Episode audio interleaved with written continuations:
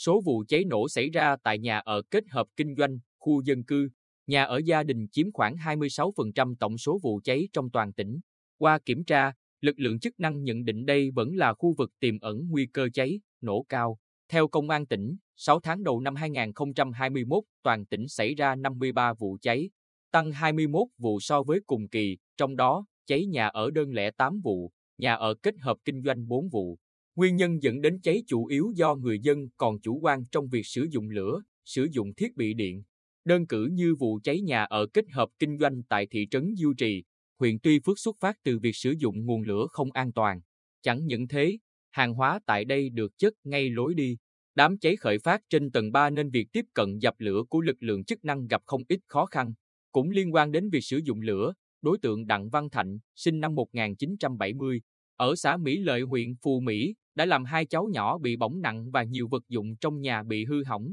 Trước đó, do mâu thuẫn với vợ nên Thạnh mang bình ga để gần phòng ngủ hai con của vợ rồi châm lửa đốt gây cháy nổ. Hay như mới đây, tại phường Hải Cảng, thành phố Quy Nhơn cũng xảy ra vụ cháy nhà dân. Ngọn lửa bắt nguồn từ phòng bếp, khu vực tầng 1 của ngôi nhà. Nhưng vì cửa đóng nên lực lượng chức năng phải tiếp cận từ tầng 2 của ngôi nhà để dập lửa và khoanh vùng đám cháy, tránh cháy lan. Từ đầu năm đến nay, tuy chưa thiệt hại về người, nhưng thực tế các vụ cháy đã xảy ra cho thấy ý thức, kiến thức cũng như việc tự giác trang bị các thiết bị về phòng cháy chữa cháy tại các khu dân cư, nhất là trong các gia đình vẫn còn nhiều hạn chế. Đại tá Nguyễn Văn Long, trưởng phòng cảnh sát phòng cháy chữa cháy và cứu nạn cứu hộ công an tỉnh, phân tích hiện nay, nhà ở đơn lẻ hay nhà ở kết hợp kinh doanh, sản xuất, phổ biến là các loại nhà ống, bố trí liền kề, không đảm bảo khoảng cách an toàn phòng cháy chữa cháy, không có lối thoát dự phòng, không có giải pháp ngăn cháy lan và chỉ có một lối thoát nạn duy nhất, cửa chính.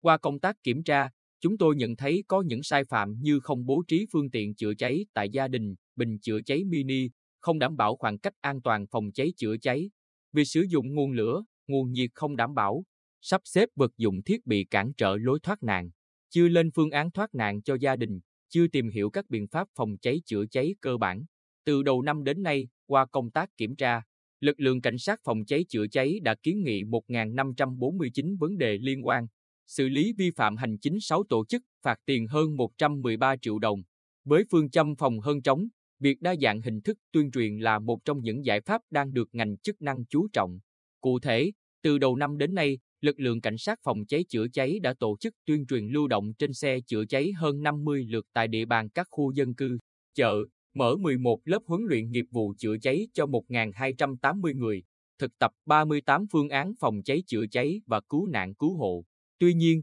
trước những tồn tại, hạn chế trong công tác đảm bảo an toàn phòng cháy chữa cháy tại khu dân cư, nhà ở gia đình, nhà ở kết hợp sản xuất, kinh doanh, Đại tá Long cho biết, lực lượng sẽ tiếp tục chủ động tham mưu cho cấp ủy, chính quyền địa phương chỉ đạo toàn diện công tác phòng cháy chữa cháy và cứu nạn cứu hộ trên địa bàn, tăng cường phát hiện và xử lý nghiêm các vi phạm. Trong đó, nhà ở kết hợp kinh doanh nếu không đảm bảo điều kiện về an toàn phòng cháy chữa cháy, có nguy cơ cháy nổ, chúng tôi kiên quyết đình chỉ, tạm đình chỉ hoạt động, đồng thời thường xuyên kiểm tra, đôn đốc và yêu cầu khắc phục ngay. Bên cạnh đó, lực lượng sẽ tiến hành khảo sát, nắm tình hình địa bàn các khu dân cư, nhất là các khu vực có mật độ dân cư cao, tập trung nhiều nhà ở kết hợp sản xuất, kinh doanh, xe chữa cháy không thể tiếp cận, xa nguồn nước để chữa cháy nhằm chủ động trong việc nắm thông tin, xây dựng phương án xử lý hiệu quả các sự cố cháy, nổ xảy ra. Song song đó, lực lượng cảnh sát phòng cháy chữa cháy và cứu nạn cứu hộ duy trì nghiêm túc công tác thường trực sẵn sàng chiến đấu,